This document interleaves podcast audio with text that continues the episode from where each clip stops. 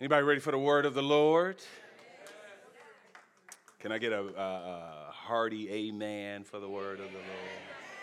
All right, we got Mrs. Ruth Quiroz coming to read scripture for us.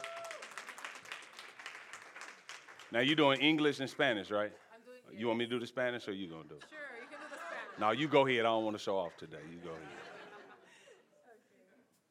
Good morning, everyone. Let me see. Okay, yeah, that's good. Good morning, everyone. We'll be reading today in the book of John, chapter 1, verse 14. I'll read it in English first and then in Spanish. And the Word became flesh and dwelt among us, and we have seen his glory glory as of the only Son from the Father, full of grace and truth. Y aquel verbo fue hecho carne y habitó entre nosotros, y vimos su gloria, gloria como la del unigénito del Padre, lleno de gracia y de verdad. Amen. Amen. Somebody give it up for Ruth. This morning, uh, we'll be uh, discussing a topic that uh, most people don't want to touch. It's one of those topics where you're like, for real, y'all gonna talk about that? Uh, but in reality, here's a church. We uh, wanna preach the word of God, we wanna preach truth. Um, and we don't believe that we get to cut out any of God's scripture, that we must subject ourselves to God's scripture and preach the truth of the Word of God. And so I do uh, beckon your prayers as I begin to, to tackle a very uh, tense topic in our society.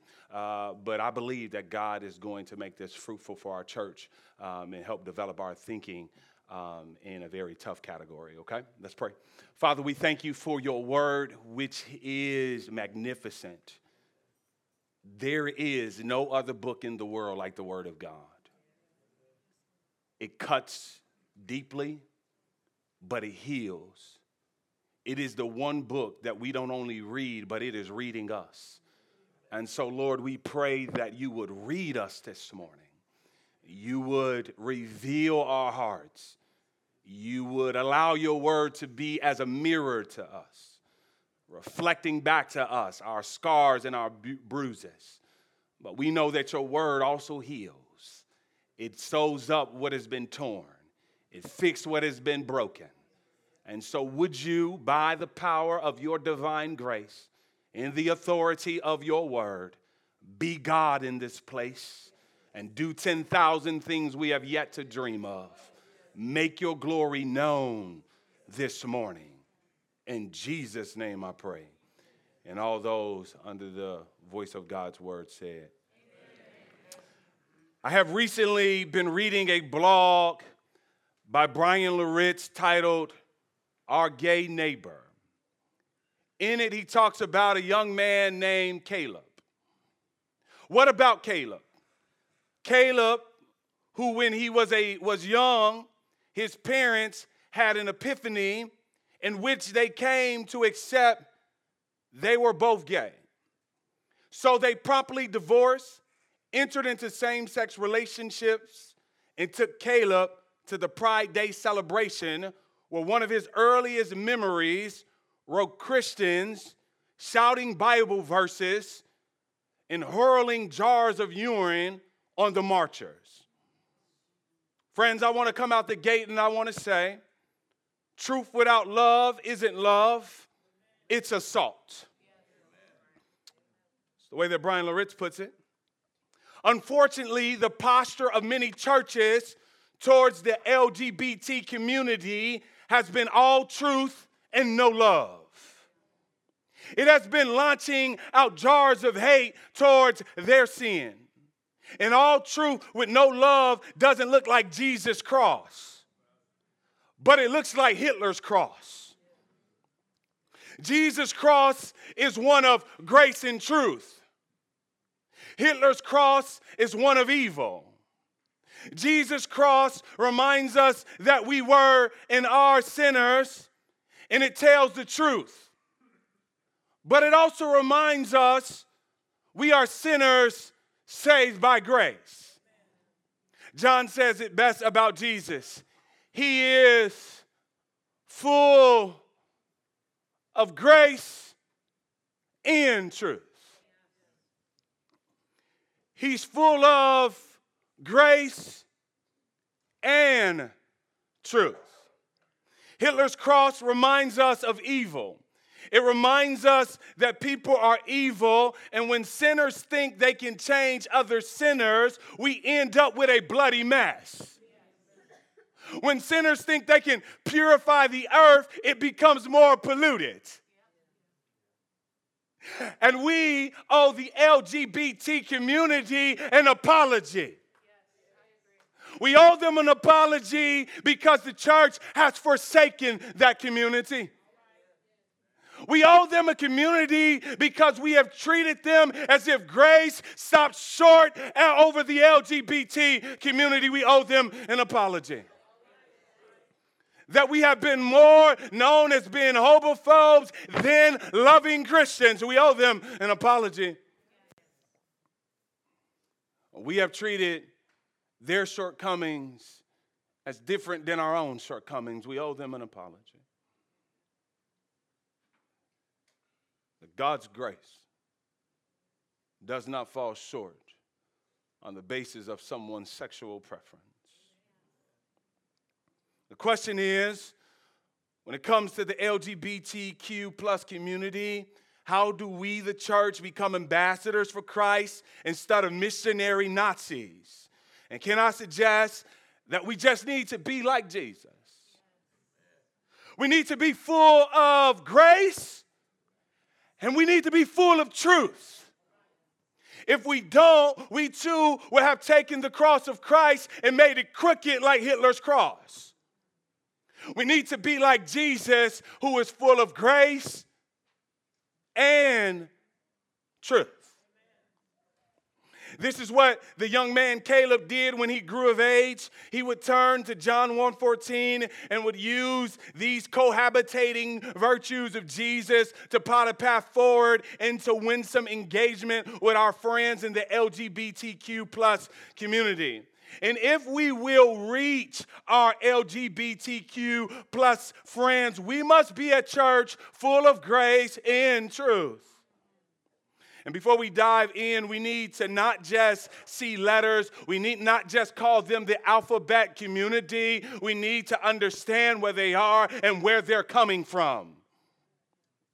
We too often judge people before we know their story. We hold the word prejudice in its real sense. We prejudge people before we know them. So let me tell you what the letters stand for. L stands for lesbian, B stands for bisexual, G stands for gay, T stands for transgender, Q stands for queer, sexual minorities, gender fluid people whose gender identity fluctuates, transvestite, are a person whose dress is opposite their genetic sex. How do we show grace and how do we show truth to our friends? I want to first start off with Jesus is full of grace. I could have shouted there because I'm glad that John puts grace before he puts truth. He could have he could he, he could have said truth.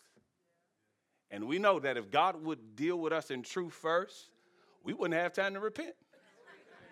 We'll all be dead. Every last one of us.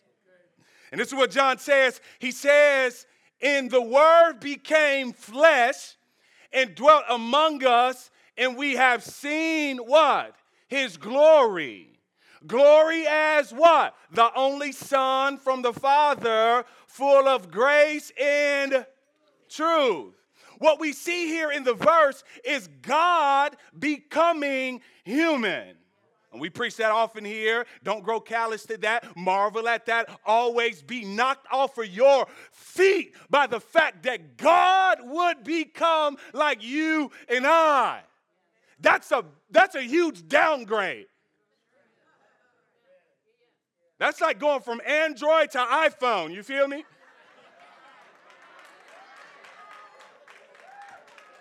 Somebody's not clapping. Somebody said, I beg to differ. what we see here in this ver- verse is God becoming human. It's the invisible God, an eternal God, making himself known by becoming like you and I. Because you know, prior to this, that God is invisible. And the question would be what does God look like if God was to be seen? And here it is Jesus is the answer to that question. What would he look like if he was able to be seen? Please don't let this pass you by. This verse is about the invisible, what you can't see, making himself known. When God makes himself known to us, we find first and foremost about him that he is a gracious God. The fact that you're breathing right now, is evident that God is gracious. Because if we're being honest, and I know we're in church, and I know y'all feel with the Holy Ghost and y'all love y'all Bible and things like that, but the reality is, is that we struggle to put God first in our lives. Can we just be honest? Sometimes we give little thought to God.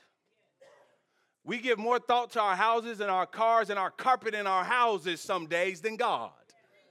Yet, you're breathing, in his land, in his earth. Now I know he gracious because my daughter, when she walks in the house and she don't acknowledge me, I about lose my mind. I'm so thankful that God isn't like that. But the reality is, is you do not know anyone until you know their true colors. And what do they reveal about themselves over time?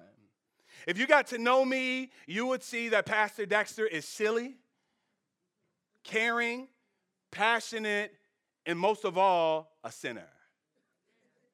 This is why Justin Timberlake said, if y'all won't say amen, I'll say amen.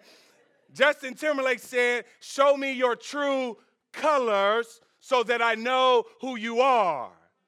But John says, as, as one who has been around Jesus, who has walked with Jesus, who has talked to Jesus, who has chilled with Jesus, who has kicked it with Jesus, who has been to the store with Jesus, who has been to church with Jesus, John says that Jesus is full of grace.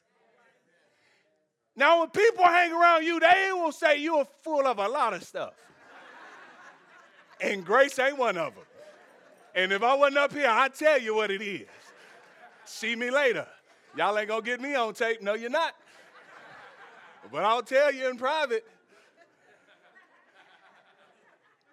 John saw Jesus' true colors, and what did he see? Grace. This is really good news. God could have chosen to become flesh as a judge and executioner. And all of us will be found guilty before him and be sentenced to everlasting punishment. What if God would have come with a Hitler's cross? But he came to die on a Roman cross. Watch the connection here. In the same verse, John says he is full of grace. He says he became flesh. What are you trying to say, John? What are you trying to articulate, John? What are you trying to convey, John? The word became flesh so that the death of Jesus would be a possibility. That the purpose in him coming flesh is so that he could die. The cross is where the fullness of grace shone most brightly. If you want to know whether God loves you, stop looking at the square footage of your home and your circumstances and look at the cross. Nothing will ever be a greater witness than the cross. Must not forget this, church. When God showed his true colors, he showed us grace. And when we see that the LGBTQ plus flag, when we see that full of colors and judgment overtakes our soul, may you be reminded of the color shown to you, which was the grace of God. But we'll be out of balance if we just said God was full of grace and he wasn't full of truth. Jesus is not just full of grace, he is also full of truth. If we want a Jesus that is full of grace and not truth as well, well, we don't want Jesus. Grace without truth is like a body without bones, it cannot stand. Or at best, it's a hot mess. Truth is beautiful and good. And I know our society is challenging whether there's absolute truth or not. Believe whatever you want to believe, whatever truth you want to. But I'm here to tell you that truth precedes your belief. Whether you believe truth or not, it's still true. The sky is blue whether you believe it or not, and it'll be blue when you're gone. Because truth is not contingent on you. Truth is beautiful and it's good. It wasn't just grace that sent Jesus to the cross. We got to understand this, but truth sent him to the cross as well. And here it is again. And the Word became flesh and dwelt among us, and we have seen His glory, the glory of the only Son from the Father, full of grace and truth. Once again, when Jesus reveals His true colors, another color was truth. Grace and truth was shown at His apex on the cross. When Christ died, God was true to himself. God will not fail himself. God hates sin. God hates sin. God didn't save you so that you can indulge in your sinful behavior. That's not why He died. Yes, God loves you as you are, but He loves you enough not to leave you as you are. Okay, we got to start feeling the tension and the balance here. We live in a society, and I'm going to talk about this a little later in my message. We live in a society that wants to polarize us, make us choose between grace and truth, make you choose between Republican and Democrat. This is what society does, and we don't need to choose between the two. We want to be biblical. And sometimes being biblical means I got to stand in the tension of both, and that's okay because Jesus was full of grace and truth. He was in both. It wasn't either or, it was both. And what can we learn from this? We, the church, must be willing to become and lay down our lives to be friends to sinners, no matter what that sin is.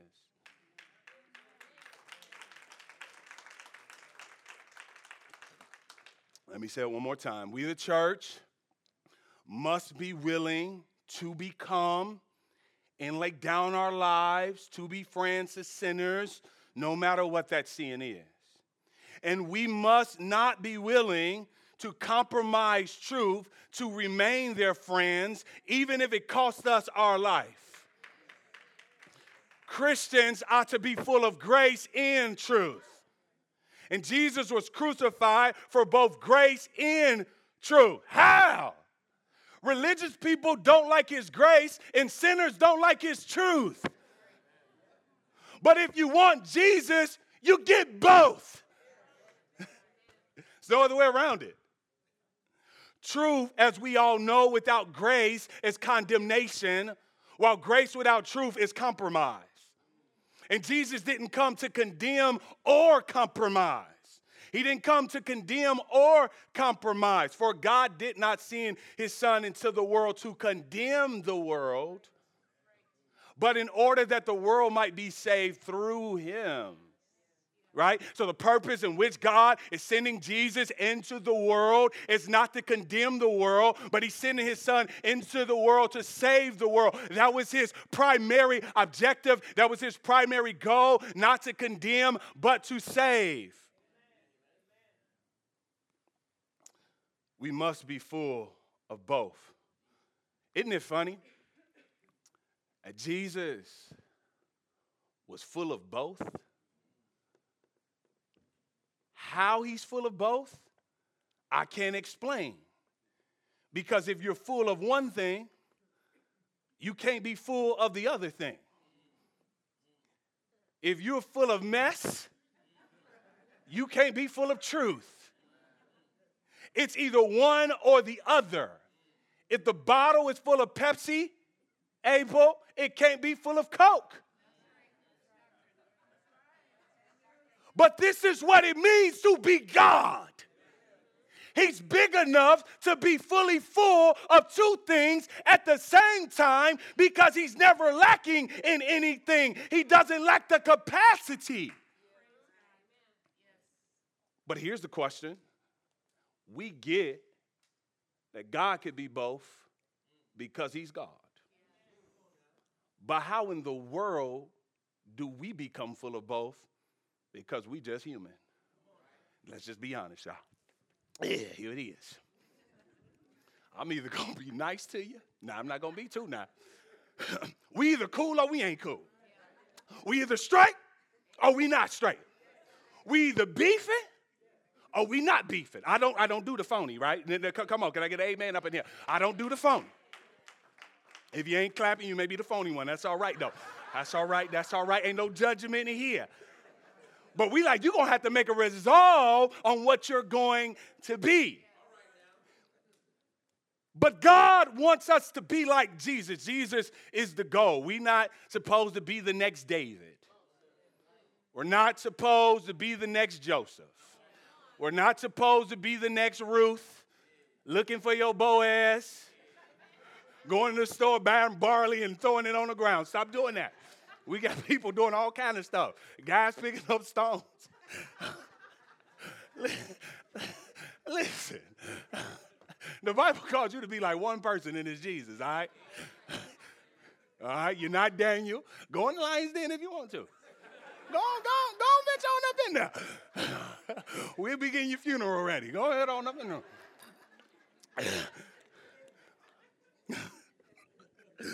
I'm the three Hebrew boys. No, you not. That's why you got burns now. See, you, you took it too far. You took it. Too... let me get back to the warrior. Let me, let me wrangle it in. Let me wrangle it in. but how do we become both? The answer is we need Christ to do this in us. But the question becomes how? Well, first and foremost, watch yourselves, hold on to your seatbelt we must not be full of ourselves.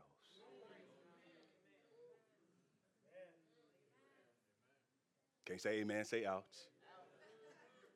Must not be full of ourselves. If Jesus will fill you, he will empty you of you. There's not enough room for both you and Jesus. Somebody got to get over. Now, now Paul actually helps us to understand this, how we do both. We see this in Galatians. I have been crucified with Christ. It is no longer I who live, but Christ who lives in me. In the life I now live in the flesh, I live by faith in the Son of God who loved me and gave himself for me. Paul lives by grace and truth that is in Jesus.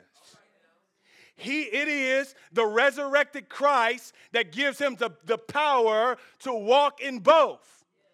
If Christ lives in you, then you also can be full of grace and truth. Well, what came out of Christ when he dwelt in flesh? Grace and truth. What will come out of those in whom he dwells in? Grace and truth. But what does that look like? Well, I love this illustration. Taking that rubber band, Caleb, the young man I mentioned at the beginning, shows us how we followers of Jesus must hold these two in tension. If, for an example, we were to only hold the rubber band by one end, its power is lost. It's limp and it's lifeless. But the real power of the rubber band is when we hold it by both ends in tension at the same time. So it is with grace and truth. Grace by itself is limp. In fact, there can be no such thing as grace without truth. If grace means to give someone something they don't deserve, then the assumption is they violated a truth field standard. But if we dangle truth by itself without grace, we get an army of Christians who hurl Romans 1 grenades at our friends in the gay community, and let's just say that's not a recipe for revival. We need both at the same time intention. And Jesus was the master at this. But how do we live out truth and grace to the LGBTQ plus community. We do it like Jesus. For an example, in Matthew chapter 9, verses 9 through 13, Mark chapter 2, verses 13 through 17, Luke chapter 5, 27 through 32. This is the story of Jesus calling Matthew the tax collector. Oh, I love the story of Jesus and Matthew the tax collector. Ask me why I love the story so much. Because when Jesus befriends Matthew, who's a tax collector, who's considered the scum of the earth, the worst of the worst, I say, oh, I got hope because I know good and well, if you know you like I know me, you know good and well that this is a good story. But here it is Jesus is on the move. He's on the move because he's starting his earthly ministry, and Jesus is picking up his crew. He's picking up his team. It's like a pickup game on the basketball court. If you know anything about pickup five game, you pick your five guys. It's usually two captains, one dude here, one dude there. He's picking his team, you picking your team. But here's the thing you're trying to get the best players on your team. Yep, yep, yep, yep, yep. You want the best of the best on your team because you're trying to, you're trying to win. And there's always that one joker in the back with the headband on, with the whole Jordan outfit. Everybody done figured out he can't hoop, but he got all the clothes on, right? Right. and don't nobody and don't nobody don't, don't nobody want that cat in the background, right? Um, and so so he's the last one to get get picked. But, but, but what I love about Jesus is Jesus doesn't go for the best of the best.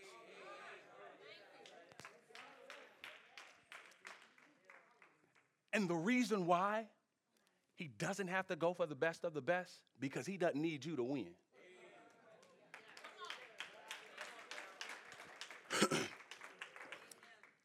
that when Jesus picks his team, he wants to pick his team in such a way that by the time the game is over, everybody will know that they won because of him and not because of what they have done. This is what Jesus does. This is what's so amazing. You know that I'm preaching the truth. You should have lost a long time ago, but you had a God on your side that's been carrying your weight and been carrying your mess, and you should have cracked down the middle. But because Jesus is all that in a bag of chips, he's been carrying you, and your mind is still intact. Your heart is still intact because he's specializes in winning the game with those who should lose the game.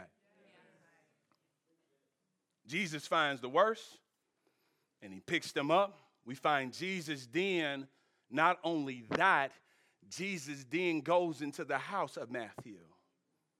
Yeah, yeah, yeah, yeah. Jesus, uh, just in case you didn't know, yeah, Jesus hangs around sinners. Uh, I know some of y'all are shocked. Y'all just thought that Jesus stay in church.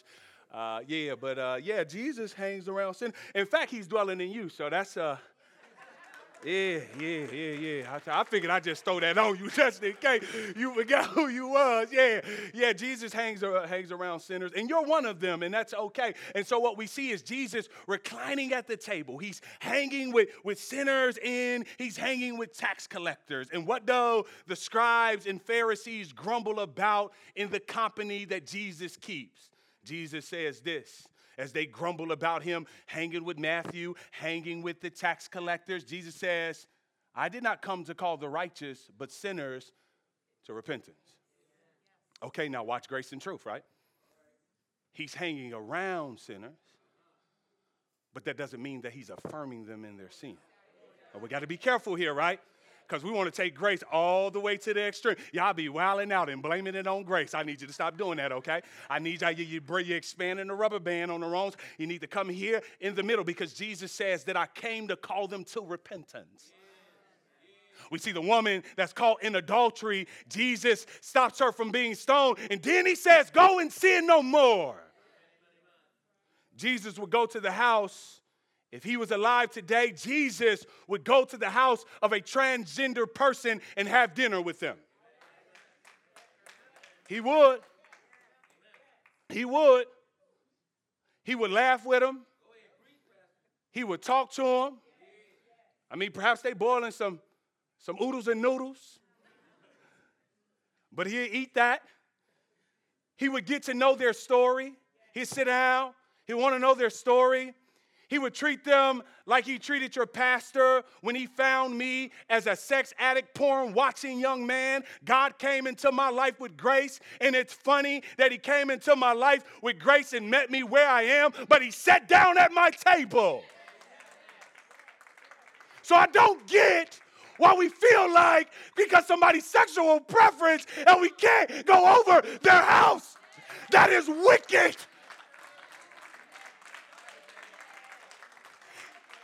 Here's a word, and you may not come to church ever again. Get over yourself. If God could sit at your table and deal with your mess and love you where you are, you can sit at somebody else's table that's fallen and broken like you and have a meal with them for crying out loud. And hey, you're not going to go to hell for doing it.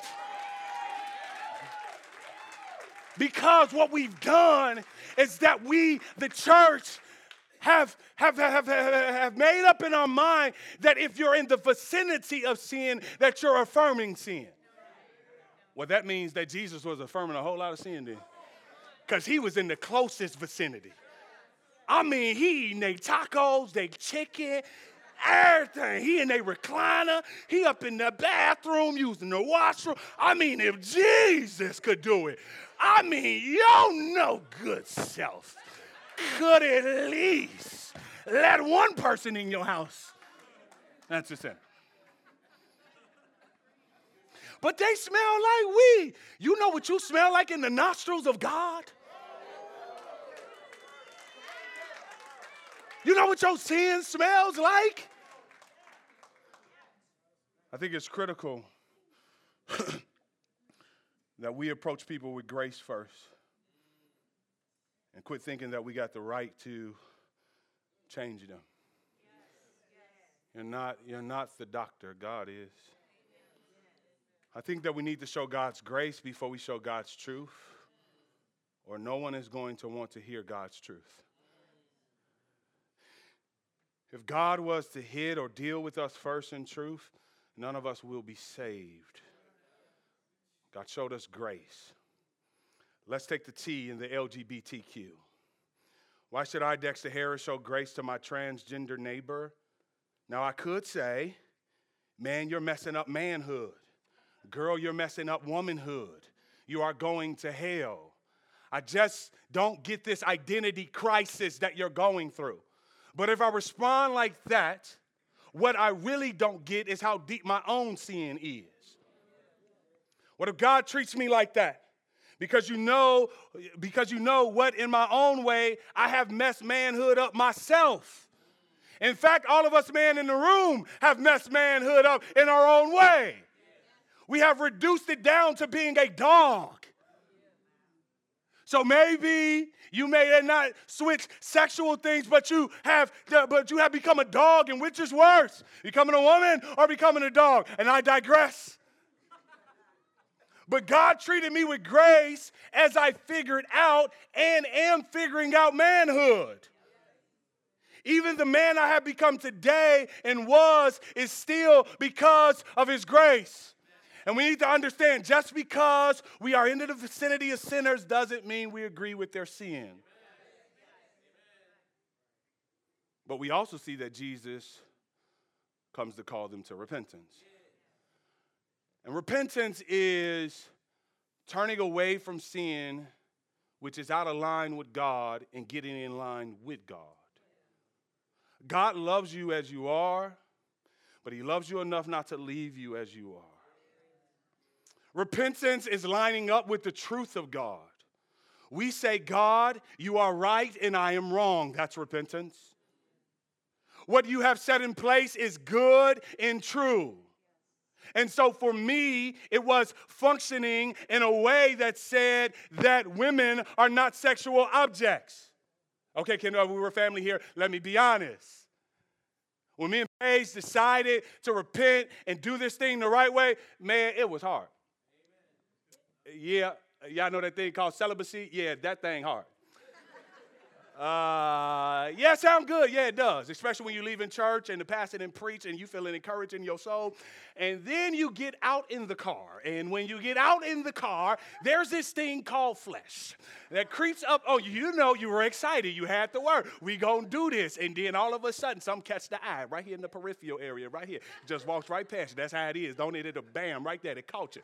And so, and so, so, but the struggle was real. Some weeks were good, some days were bad. But not for a moment did you forsake me. But that he kept walking with me. And oftentimes we expect that when people come to Jesus that everything's just going to go away. Are we okay with struggling sinners in this church?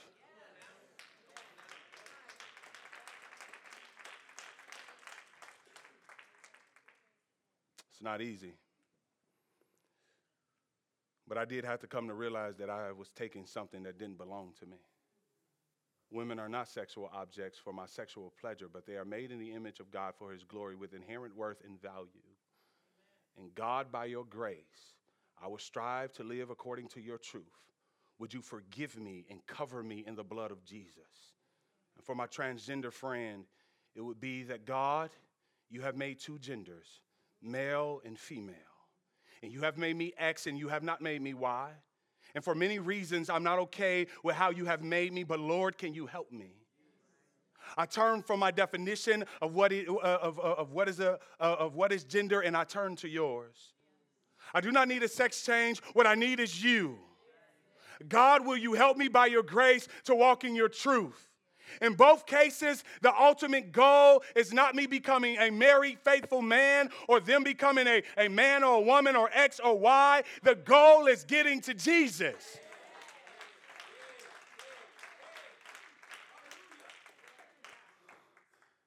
It's not getting people to be heterosexuals. There's going to be a lot of heterosexuals in hell. Heterosexual doesn't save you. Believing in Jesus does. Now, let me say this. I want to put a caveat here. Let me say this. If you're struggling with transgender, homosexuality, I do not fully understand your situation.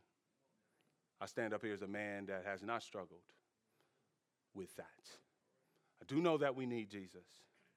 And I will say this as well that if you're struggling with that, we don't just want to throw Jesus in your face.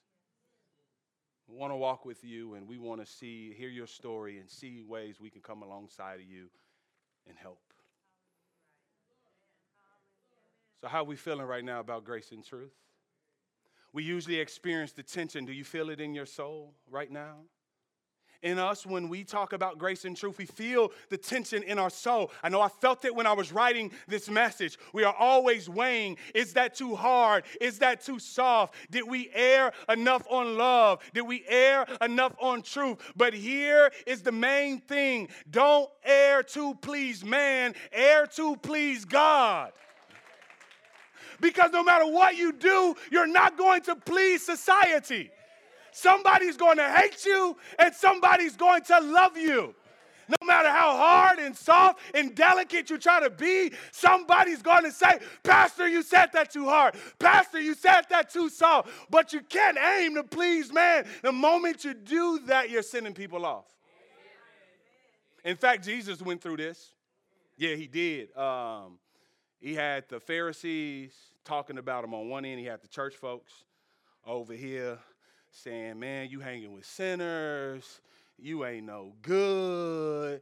You know, uh, you going over people's houses. We can't deal with that. Then you got sinners over here saying that you're calling us to repentance. What do you mean? That's not love. And Jesus says, John the Baptist came and he tells y'all to repent. Y'all said he was too tight. I come showing y'all grace. Y'all say that I'm not enough. And Jesus is like, I don't care what none of y'all say. I'm going to do what God says and I'll leave the consequences to him. Because at some point in America, the rubber band is going to pop. The polarization is here. The armies are lining up. And when the smoke clears, what are you standing on? The word of God or what man thinks and feels? Because I remember the word of Jesus that said, The man who built his house on sand, when the storm came, it came tumbling down. But the man who built his life on the rock, when the storm came and the wind blew, when it was all said and done, those who are standing on the gospel, you'll look around and you'll still be standing because God has an ability of preserving his people. You feel the tension, even in this particular subject. The Christian life isn't supposed to be simple, it's complex, it's a hard line to walk. And someone is not going to like you.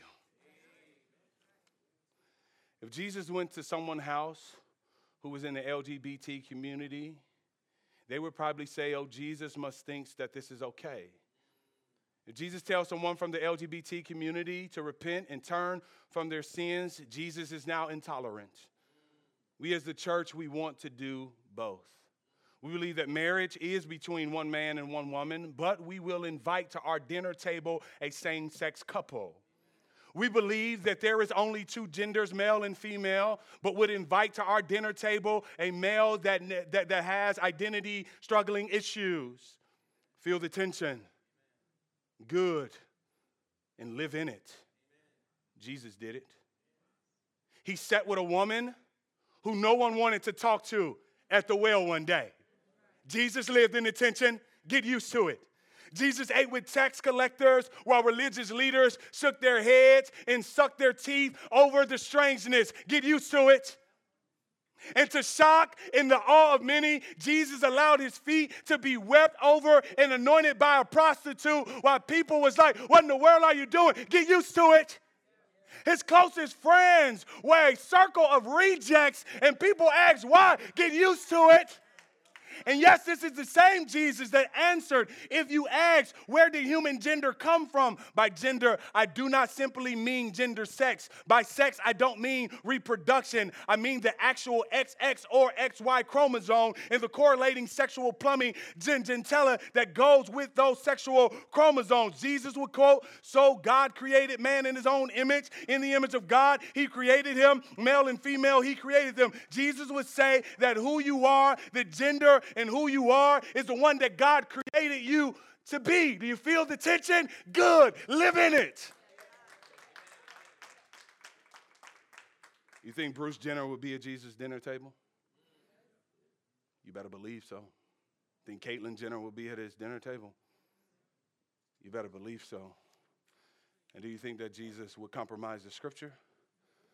Better believe he wouldn't.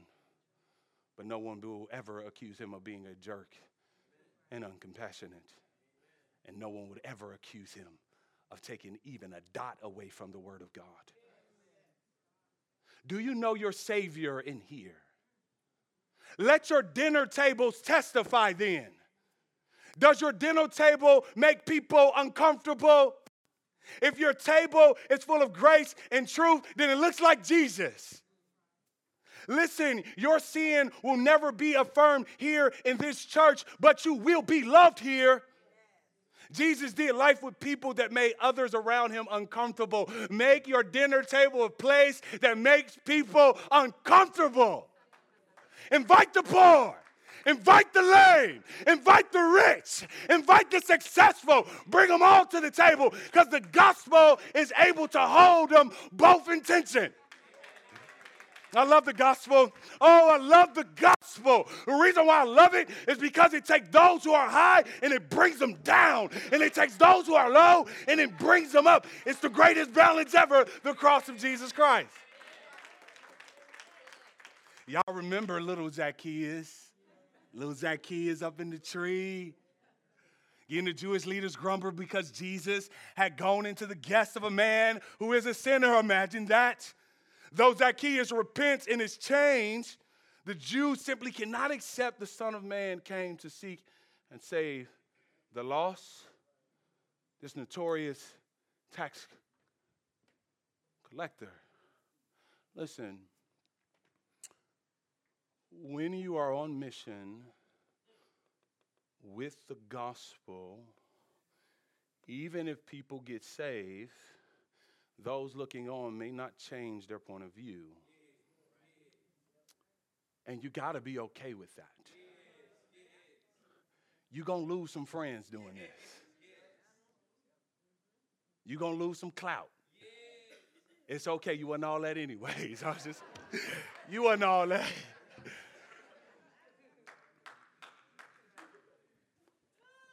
But if Jesus did not come into the world, sinners could not be reached.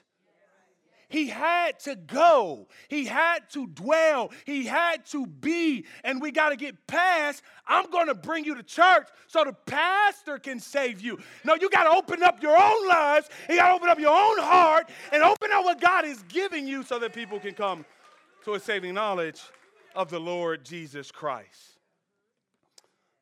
Now let's get practical. I want to leave you with three things. And I think Bryan Loritts gives some good practical advice for us Christians. How can I love my neighbor and disagree at the same time? Pastor Dex, our church believes in two genders, right? Male and female, yes. Okay, how do I coexist with friends that think differently? Number one, you want to remember this love and disagreement can coexist. Love and disagreement can coexist. This is what Bryan Loritts says. Tolerance implies, I know some of y'all struggling with it in marriage, but y'all still with each other. Thank you for the illustration. Tolerance implies I must extend an explicit endorsement to your truth. To not do so is seen as being bigoted, but this is not how tolerance was originally conceptualized. Generations ago, tolerance was defined as the ability to disagree civilly. Boys have boy have things changed, Bryan Loritts says. Christians are not called to be tolerant or to even be inclusive by modern definition. Instead, Christ's followers are to love. Given this, it's quite possible to love someone and disagree with them at the same time. And if you want a picture of this, look at just uh, look at just about every parent in the room.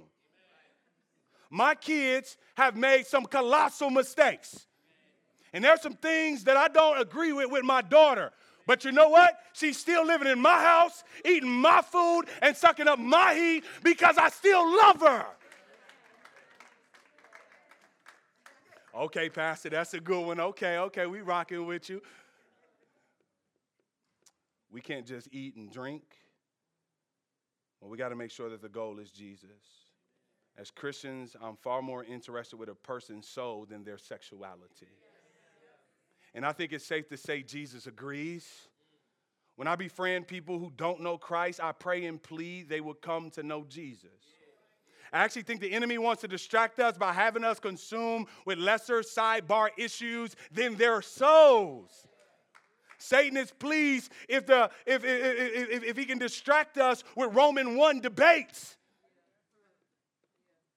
We need to let Jesus move in, move in and he'll deal with the rest. Please remember this. It is likely the key to balancing grace and truth is having Jesus in the center. And here's the last one. Here it is. Get ready for it. Strap in. Come on, Leanne. Here it comes. Look at me. The last key is to remember that you're no better than your neighbor.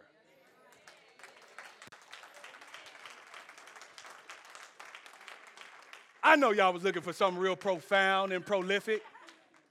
But if you could just keep at the bottom of your soul, that ain't no better than nobody else.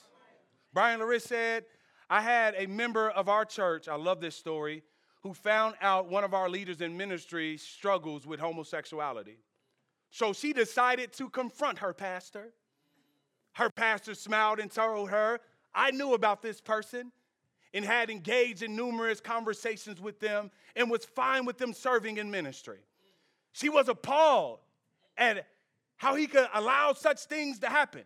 He said, I share with her how this person is leaning on the grace of God one day at a time in their journey. And while they are living victoriously, they have been, there has been some defeated moments in their life. Then he leaned over and said to her, Tell me, is that any different from you or me? We may have different struggles, but if you're perfect, please let me know and I'll remove him she couldn't say anything.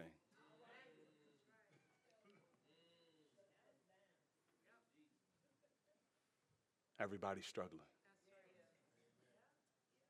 From the pastor on down. And it's when we're arrogant in our sin that we got to hit you with hard truth. But if you're struggling, that's a whole lot of grace for you. Can we live in attention, church? of grace and truth? Can we love our neighbors well? I challenge you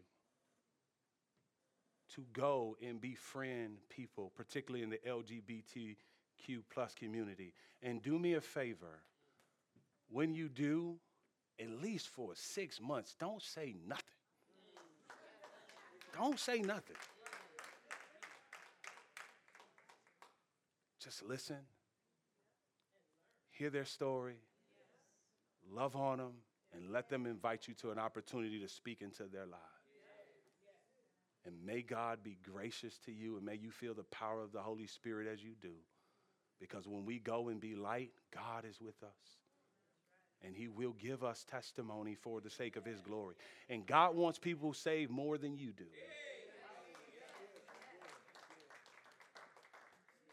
Listen, we as a church, we're not doing this perfectly. We're trying to figure this thing out. I pray for your grace towards me as a pastor, us as leadership. We're trying to walk this line best we can, love people best we can, and help the church to live this out best we can. Amen.